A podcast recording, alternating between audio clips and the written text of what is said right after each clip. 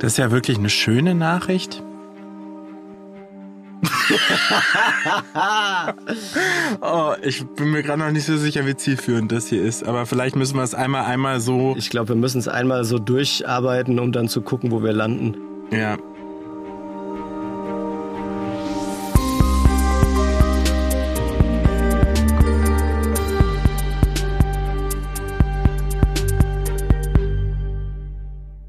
Hallo und herzlich willkommen bei Hinterm Zoo geht's weiter.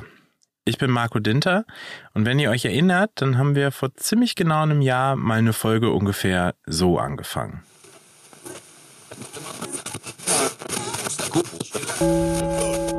Deutschland hat in diesem Jahr einen der trockensten und heißesten Sommer seit Beginn der Aufzeichnungen erlebt. That's a scary fact for you. The populations of most major animal groups have plummeted. Die Artenvielfalt auf unserem Planeten ist in Gefahr. 25% aller Säugetiere und 40% der Amphibien sind vom Aussterben bedroht. Durch Brandrodung und Abholzung verschwinden wichtige Lebensräume für Tiere und Pflanzen. Wälder müssen dem Soja anbauen. Ganz viele schlechte Nachrichten von überall auf der Welt. Und dieses Jahr hatten wir da einfach keine Lust zu. Wir wollten mal positive Nachrichten bringen, positive Geschichten. Wir haben einfach mal Lust darauf, uns anzuschauen, was haben wir denn dieses Jahr erreicht, was uns tatsächlich weitergebracht hat im Natur- und Artenschutz. Und genau darüber möchte ich heute sprechen. Und wie ihr alle wisst, ist geteilte Freude doppelte Freude. Deswegen habe ich mir heute überlegt, ich mache das nicht alleine, sondern ich habe mir meinen Freund und Kollegen Nils Elbert mit ins Studio eingeladen. Den kennt ihr auch schon aus diversen Folgen. Der hat synchron gesprochen oder Infoboxen mit eingesprochen. Und wir haben auch schon Weihnachtsfolgen zusammen gemacht. Hallo Nils, schön, dass du da bist. Hallo. Erzähl doch vielleicht mal kurz, was wir uns eigentlich bei dieser Folge jetzt genau gedacht haben. Was haben wir beide jetzt hier vor? Heute machen wir mal eine Folge, wie du schon gesagt hast, zu guten Nachrichten. Also ihr werdet nichts Negatives von uns hören. Das ist die ganz einfache Formel. Und über das Jahr sind innerhalb des Frankfurter Zoos und auch in den Projekten der ZGF einfach ganz, ganz viele positive Dinge passiert. Und wir wollen mal so ein bisschen durch das Jahr hüpfen. Erstmal in den Zoo und dann in die ZGF-Projekte und dann immer so hin und her und mal schauen, was wir dort zu erzählen haben. Wir können ja einfach mal bei uns beiden anfangen. Wir beide machen ja den Podcast zusammen mit natürlich noch viel mehr Unterstützung links und rechts des Weges. Hast du podcastmäßig ein Highlight gehabt dieses Jahr? Völlig langweilig für alle da draußen. Wir haben es geschafft, mittlerweile über 60 Folgen zu produzieren und so gut wie nichts ausgelassen irgendwie auf dem Weg. Das finde ich schon ziemlich cool. Und ich glaube, Mitte des Jahres oder so haben wir mal zusammengerechnet. Das sind über 30 Stunden nonstop Podcast-Zeit, die man hören kann. Jetzt, wenn man nur hier diesen Podcast hört, das kann man schon ein bisschen Zeit mit verbringen. Und bei dir?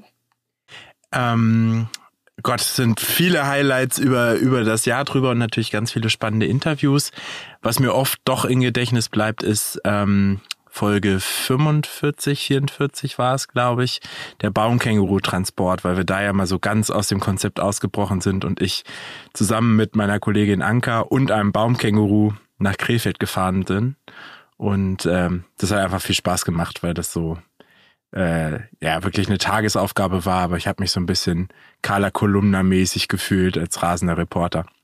Das war ganz schön. Und jemand hat das Autonavi beschimpft, ich erinnere mich. Gut, dann starten wir doch einfach mal in die erste richtige Geschichte heute. Und ich muss sagen, ich bin ja aus Frankfurt und deswegen auch oft im Frankfurter Zoo. Unser Büro ist ja auch direkt nebendran. Und da gab es dieses Jahr ein ganz besonderes Tier oder eigentlich verschiedene Exemplare dieses Tiers, die mich besonders beeindruckt haben, bei denen ich aber auch froh bin, dass ich sie wirklich nur hier im Zoo besuchen kann und sie mir dort begegnen und nicht irgendwo da draußen. Du weißt vielleicht, über welche Tiere ich spreche und kannst einfach mal ein bisschen berichten, was es sich mit diesen Tieren zugetragen hat dieses Jahr im Zoo. Ich weiß, was du meinst. Du spielst ganz bestimmt auf unseren Tigernachwuchs an. Natürlich. Wir haben in Frankfurt endlich mal wieder Tigernachwuchs gehabt. Am 20. Juni hat Zünder, unser Tigerweibchen, Nachwuchs bekommen. 2 Jungen, also 2 männliche Jungtiere, Geboren wurden insgesamt 3, eins ist aber bei der Geburt schon gestorben, das passiert schnell. Und die beiden heißen Raja und Rimba. Und was besonders schön war, war, dass diese Namen nicht, wie das sonst oft üblich ist, von Zoo-Mitarbeitenden vergeben wurde oder durch irgendeinen Namenswettbewerb auf Facebook oder so, sondern tatsächlich von Mitarbeitenden von der ZGF auf Sumatra. Dort ist die ZGF ja schon seit vielen, vielen Jahren aktiv. Unter anderem auch im Tigerschutz. Also die wilden Verwandten von Raja und Rimba leben dort in den Wäldern von Bukit Tigapuluh zum Beispiel. Und da haben dann die Kolleginnen und Kollegen vor Ort Namen rausgesucht, die dann hier in der Pressekonferenz von Dr. Christoph Schenk, ZGF-Geschäftsführer, und Dr. Christina Geiger, unserer Zoodirektorin, dann quasi vorgestellt wurden. Und das hat uns natürlich sehr gefreut, weil das nochmal so schön zusammenbringt, worum es bei uns im Zoo eigentlich geht und auch in diesem Podcast, Hinter dem Zoo geht's weiter, nämlich die Verbindung vom Zoo auch ins Freiland und zu dem Natur- und Artenschutz vor Ort. Wir haben ja auch eine Podcast-Folge schon darüber gemacht, sogar 2 Podcast-Folgen über Tiger dieses Jahr. Und ich habe bei Anni Fuchs, der Revierleiterin aus dem entsprechenden Revier, mal nachgefragt, wie es denn jetzt aktuell aussieht bei Raja und Rimba, wie es den beiden geht und was sie so treiben den ganzen Tag. Da können wir ja mal zusammen reinhören. Besonders für uns war in diesem Jahr unser Highlight die Geburt von Raja und Rimba, unseren 2 kleinen Sumatra-Tigern. A, weil die Tiere hoch bedroht sind und von der ZGF eben auch unterstützt werden. Und auch, weil es 2 sehr schwierige Tiere waren, die bisher noch nicht nachgezogen hatten und hier sofort als Paar harmonisch zusammen waren und die Paarung sofort geklappt hat und in kürzester Zeit wir die Jungtiere haben. EMAS kam ja erst Ende Dezember, also also es ist noch nicht, es sind 11 Monate her. Und in 11 Monaten haben die Tiere sich dermaßen verändert. Vom Zusammengewöhnen, Paarung, Geburt, Jungtieraufzucht. Und es ist noch nicht mal ein Jahr. Also es kommt einem viel länger vor, aber wenn man dann auf den Kalender guckt, nee, eigentlich war es eine kurze Zeit. Also für den Zoo eine Riesenentwicklung. Denen geht es sehr gut. Es sind richtige Rabaugen. Mit aber sehr unterschiedlichem Charakter, und sie entwickeln sich hervorragend. Anni hat das jetzt gerade gesagt, das ist eine Riesenentwicklung für den Frankfurter Zoo. Ich meine, ich habe vorhin schon gesagt, als Besucher finde ich, ist das natürlich eine ganz, ganz spannende Tierart, diese Raubkatzen. Was macht's denn so besonders für einen Zoo wie den in Frankfurt jetzt, da Nachwuchs zu bekommen? Ja, zum einen haben wir schon sehr lange keinen Nachwuchs mehr gehabt bei den Tigern. Und gerade die Sumatra-Tiger sind natürlich extrem bedroht. Und auch dadurch wollen wir natürlich gerne die Art in Zoos erhalten, in Zoos zeigen. Und gerade bei den beiden Elterntieren, Zünder und EMAS, muss man sagen, waren wir uns dann nicht unbedingt sicher, dass das klappt. Das waren beides schon oder sind auch immer noch relativ alte Tiere, die beide vorher noch nie gezüchtet hatten. Das hat noch nie vorher geklappt. Und da muss ich mal tatsächlich auch sehr unser Tierpflegeteam und das ganze Team drumherum, natürlich Tierärztinnen, Kurator und so weiter, loben und muss echt sagen, das ist echt cool, dass die das geschafft haben, so schnell die Tiere aneinander zu gewöhnen. Und die beiden sind jetzt wirklich ein Herz und eine Seele. Das ist echt ja, schön mit anzusehen, auch für jeden Besucher und jede Besucherin hier bei uns im Zoo. Die Tiger selbst sind ja sehr stark bedroht vor Ort auf Sumatra. Und da haben wir ganz klassisch noch eine ganz andere Tierart, die eigentlich jeder kennt, die genauso bedroht ist. Da weißt du jetzt, was. Wir spielen uns die Bälle so schön zu, Nils. Ich finde das ganz charmant, wie wir das machen. Natürlich sprichst du vom Sumatra-Orang-Utan. Aufmerksame und pflichtbewusste Hörerinnen und Hörer des Podcasts, bei denen klingelt's natürlich sofort, Folge 1. Da haben wir über diese Tiere gesprochen und auch über die Dschungelschule der Zoologischen Gesellschaft. Also da arbeiten unsere Kollegen seit etwa 2000 daran, Tiere, die vormals illegal in Gefangenschaft gehalten wurden, wieder an das Leben in ihrer natürlichen Umgebung zu gewöhnen, sodass man sie dann auch irgendwann wieder in ihren natürlichen Lebensraum entlassen kann. Du warst ja selber auch tatsächlich vor Ort auf Sumatra. Ist noch gar nicht so lange her, letztes Jahr, wenn ich es richtig im Kopf habe. Genau, richtig. Da, letztes Jahr oder so? Genau, ich hatte die Gelegenheit, mit meiner Kollegin Steffi Wolf hier aus dem Büro in Frankfurt unsere Teams auf Sumatra zu besuchen und auch die 2 Stationen, die wir dort betreuen. Das ist einmal die Dschungelschule, dort wo unsere oder die Tiere, die bei uns sozusagen dann in der Auffangstation sind, auch ausgebildet werden und einfach wieder das Leben in ihrer gewohnten Umgebung üben müssen. Und in der anderen Station werden die Tiere dann tatsächlich in die Natur wieder zurück entlassen. Und es war wahnsinnig spannend und wahnsinnig beeindruckend, die Arbeit der Kollegen und Kolleginnen vor Ort zu sehen. Einerseits, weil dort die Bedingungen natürlich auch ganz andere sind als hier. Also es ist wahnsinnig heiß, es ist feucht, man muss sehr, sehr weite Strecken zurücklegen.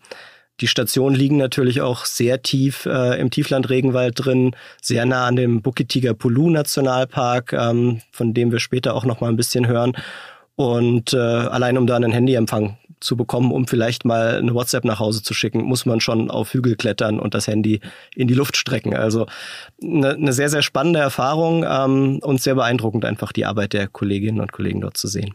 Kannst du vielleicht nochmal 2, 3 Worte, wir haben jetzt bei den Tigern das schon angerissen, bei den Orang-Utans auch, 2, 3 Worte über den Bukit Tigapuluh Nationalpark verlieren. Was genau ist es da? Ist das für die, die jetzt zum ersten Mal diesen Podcast hören und Folge 1 und die anderen 7, die wir über den Bukit Tigapuluh Nationalpark gemacht haben, noch nicht gehört haben? Ich hätte jetzt auch gesagt, am besten Folge 1 einschalten, da sprechen dann die Menschen, die dort auch vor Ort sind und arbeiten. Aber ich glaube, kurz zusammengefasst kann man sagen, dass der Bukit Tigapuluh Nationalpark eine noch sehr große, intakte Waldfläche ist, was leider, und das ist ja die große Herausforderung in diesen Regionen der Welt, selten geworden ist auf Sumatra, weil dort einfach ganz, ganz viel an Palmölkonzessionen, an Gummibaumplantagen steht mittlerweile, dort wo früher natürlicher Lebensraum war. Und deswegen ist das sozusagen noch eine kleine Zuflucht für die Sumatra-Orang-Utans und ein sehr guter Lebensraum. Und unser Ziel ist es dort eben, eine sich selbst erhaltende Population wieder aufzubauen. Und was war jetzt explizit die gute Nachricht, die wir dann heute damit verbreiten wollen? Na, es gebührt nicht mir, die gute Nachricht zu überbringen. Das möchte ich doch Steffi Wolf überlassen, die Programmreferentin für das Projekt in Südostasien ist und die sich dort auch viel besser auskennt. Deswegen, over to you, Steffi.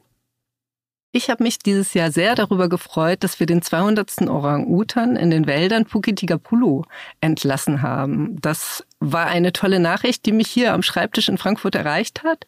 Denn damit sind wir immer weiter auf der Zielgeraden, auch eine überlebensfähige Population in Bukit Tigapuluh auszuwildern. Denn unser Ziel ist ja, dass unsere Projekte nachhaltig aufgebaut werden. Und dafür ist es wichtig, dass wir mindestens 250 reproduzierende Tiere in Bukit Tigapuluh auch in die Wälder auswildern.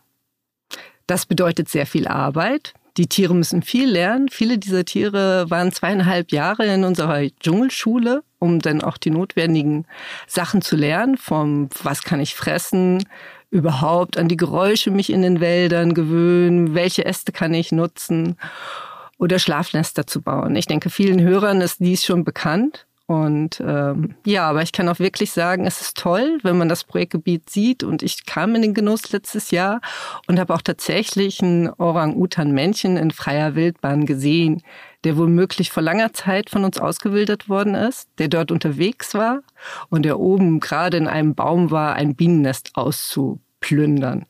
Und das war schon ein toller Moment, das zu entdecken und der wirklich dann auch noch selber diesen Blick auf die Wälder Bukit Tigapuluhs genossen hat. Das hat man gemerkt. Das ist ja wirklich eine schöne Nachricht. Was mich besonders freut, ist, dass der Zoo durchaus auch einiges mit Bukit Tigapuluh zu tun hat. Genau, ihr unterstützt das Projekt ja durch den Naturschutz-Euro. Den gibt's auch noch nicht so lange. Der Naturschutz-Euro ist ja eine freiwillige, zweckgebundene Spende. Die kann man, wenn man bei uns ein Ticket kauft im Frankfurter Zoo, mit seinem Eintrittsticket bezahlen. Und da sind im letzten Jahr, also 2022, für 2023 haben wir natürlich noch nicht final abgerechnet, sind tatsächlich 264.000 Euro zusammengekommen. Die stecken wir in 6 verschiedene Naturschutzprojekte.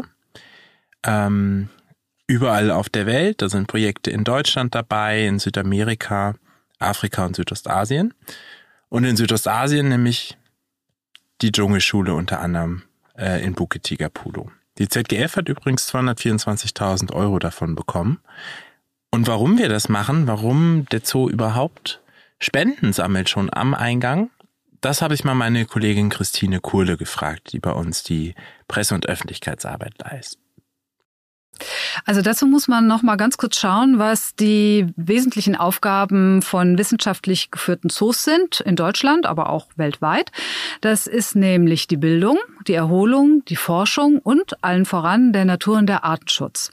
Und genau den unterstützen wir zum einen durch die ganz gezielte Teilnahme an Erhaltungszuchtprogrammen.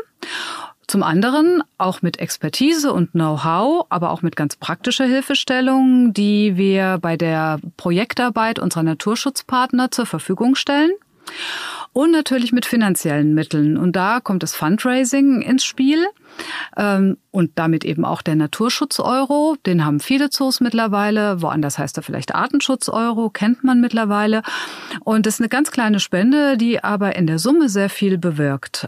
Zum Beispiel die Zoos in Deutschland, Österreich und der Schweiz können zusammen jährlich fast 8 Millionen Euro zur Verfügung stellen für Natur- und Artenschutzprojekten. Und das ist mal echt eine gute Nachricht. Beim nächsten Projekt haben wir ein bisschen überlegt, wie ich da eine schöne Brücke bauen kann. Du wirfst mir ja manchmal vor, dass meine Brücken etwas wackelig sind. Und ich muss gestehen, es fällt mir schwer. Deswegen machen wir jetzt einfach mal einen Kopfsprung. Nils, was ist unsere nächste gute Nachricht? Die nächste gute Nachricht kommt aus Äthiopien. Da hat die ZGF seit 2004 schon ein Projekt im Bale Mountains Nationalpark. Und das ist ein ganz besonderer Nationalpark, weil er so ein bisschen der große Wasserspeicher der Region ist. Da gibt's Berge, die gehen bis 4.300 Meter hoch und es gibt eine ganz diverse Vegetation, Sümpfe, Wälder, Flüsse, die dafür sorgen, dass außerhalb des Nationalparks wirklich Millionen von Menschen mit Wasser versorgt werden können. Biologen würden sagen, er hat eine unglaublich wichtige Ökosystemdienstleistung. Für uns Normalos ist er verdammt wichtig für die Menschen, die dort leben, denn ohne diese intakten Ökosysteme gäbe es eben auch noch viel weniger Wasser an dieser Stelle in Äthiopien. Und das wurde ja jetzt quasi sogar prämiert, muss man sagen. Ja, das an sich ist auch nicht die gute Nachricht, denn natürlich ist das einfach erstmal wichtig und solche Gebiete müssen erhalten werden und ich habe ja eingangs schon gesagt, es ist bisher ein Nationalpark gewesen, also auch schon ein Schutzgebiet. Und jetzt das Besondere, was dieses Jahr stattgefunden hat, ist, dass die UNESCO den Bale Mountains Nationalpark als Welterbe anerkannt hat. Und das ist dann sozusagen nochmal ein Adelstitel, eine internationale Anerkennung, die einfach nochmal deutlich macht, wie bedeutsam dieses Gebiet ist, nicht nur in der Region selbst, sondern einfach auch als Welterbe für alle Menschen. Der Weg, um so einen Welterbestatus zu erreichen, ist auch relativ lang. Also man kann sich das jetzt nicht so vorstellen, da geht eine UNESCO-Kommission in das Schutzgebiet und arbeitet eine Checkliste ab, geht wieder raus und sagt 3 Tage später, alles klar, hier ist Ihr Zertifikat. Sondern das ist ein jahrelanger Prozess, den unsere Kolleginnen und Kollegen aus Äthiopien auch sehr stark mit unterstützt haben, zusammen mit der äthiopischen Nationalparkbehörde. Und jemand, der da ganz eng involviert war, ist unser stellvertretender Afrika-Direktor Dennis Rentsch. Im September 2023 wurde der Bale Mountains Nationalpark zum UNESCO-Welterbe ernannt. Und damit erhielt einer der artenreichsten und außergewöhnlichsten Nationalparks Äthiopiens globale Anerkennung.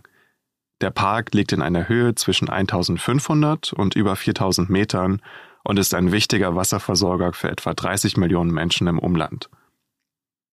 Zugleich ist das Welterbe Lebensraum von wichtigen, vom Aussterben bedrohten Tierarten wie dem äthiopischen Wolf und dem Bergniala. Seit 2004 unterstützen unsere Teams in Äthiopien die Arbeit der Nationalparkbehörden. Glückwunsch an unsere Partnerorganisationen und die äthiopische Regierung zu dieser historischen Entwicklung. Congratulate our partners and the country of Ethiopia for this great and historic achievement. Ich glaube, was Dennis gerade sehr klar gemacht hat, ist, dass wir Naturschutz nicht nur um der Natur willen machen, sondern dass wir auch die Natur immer für die Menschen schützen, die vor Ort sind und in letzter Instanz sogar eigentlich für alle Menschen weltweit. Denn natürlich haben große Schutzgebiete, große Wildnisgebiete einen Einfluss auf das Weltklima und stellen wichtige, ja, ich bin Biologe, ich darf Ökosystemdienstleistungen sagen, Ökosystemdienstleistungen zur Verfügung. Man muss aber gar nicht nach Äthiopien fliegen für solche großen Schutzgebiete. Deutlich näher, nämlich hier in Europa, in Rumänien gibt es auch wahnsinnig wichtige Wildnisgebiete, zum Beispiel die Fagarasch-Berge in Rumänien. Und dort arbeiten unsere Kolleginnen und Kollegen Barbara und Christoph Promberger. Die haben tatsächlich für ihre Arbeit dieses Jahr sogar einen Bambi bekommen. Und in den Fagarasch-Bergen lebt eine Tierart, die es nicht mehr geben würde, wenn es nicht den Frankfurter Zoo gegeben hätte. Und da sind wir besonders stolz drauf. Und das möchte ich einfach mal direkt meine Kollegin Dr. Sabrina Linn erklären lassen. Ja, Marco, also dass es heute noch Wiesente gibt, verdanken wir auch einem Frankfurter Zoodirektor, Dr. Kurt Priemel. Anfang des 20. Jahrhunderts wurden ja die letzten freilebenden Wiesente getötet. Es gab damals aber noch Individuen in Menschenobhut und in Zoos und Dr. Kurt Priemel erstellte damals eine Übersicht über diese Wiesente. Im August 1923 wurde dann unter Beteiligung von Dr. Kurt Priemel die Internationale Gesellschaft zur Erhaltung des Wiesents gegründet und das allererste internationale Zuchtbuch. Und eigentlich kann man sagen, dass auf dieser Idee im Prinzip alle heutigen Zuchtprogramme aufbauen. Und da haben wir mittlerweile über 400 EEPs, also über 400 Zuchtprogramme im Rahmen des Europäischen Zooverbandes. Darunter werden auch diverse Tierarten gemanagt, die es ohne diese Zuchtprogramme einfach gar nicht mehr gäbe. Beispielsweise die Mhorrgazelle, die wir ja auch bei uns im Frankfurter Zoo halten. Auch für den Wiesent wurde dann 1995 ein europäisches Erhaltungszuchtprogramm etabliert und ja, dank der Arbeit im Rahmen dieses europäischen Erhaltungszuchtprogrammes haben wir heute wieder über 500 Wiesente in mehr als 70 Haltungen und Zoos und es konnten über die Jahre auch diverse Individuen aus Zoos wieder ausgewildert werden, sodass wir heute in der Natur wieder über 7000 Wiesente haben.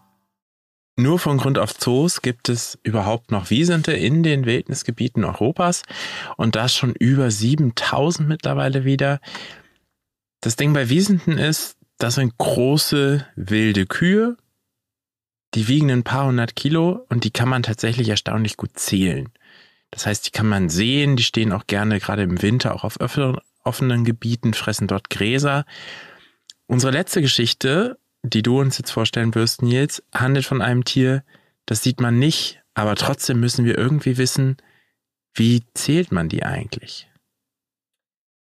Genau, die Frage, die du jetzt schon so ein bisschen angerissen hast, ist ja, wie finden wir heraus, wo Tiere leben, wie viel es davon gibt, wie sie sich innerhalb einer Landschaft bewegen und all das müssen wir ja wissen, um am Ende daraus schließen zu können, was ist denn schützenswert? Also wo sind die Werte, für die wir da draußen und unsere Teams da draußen arbeiten?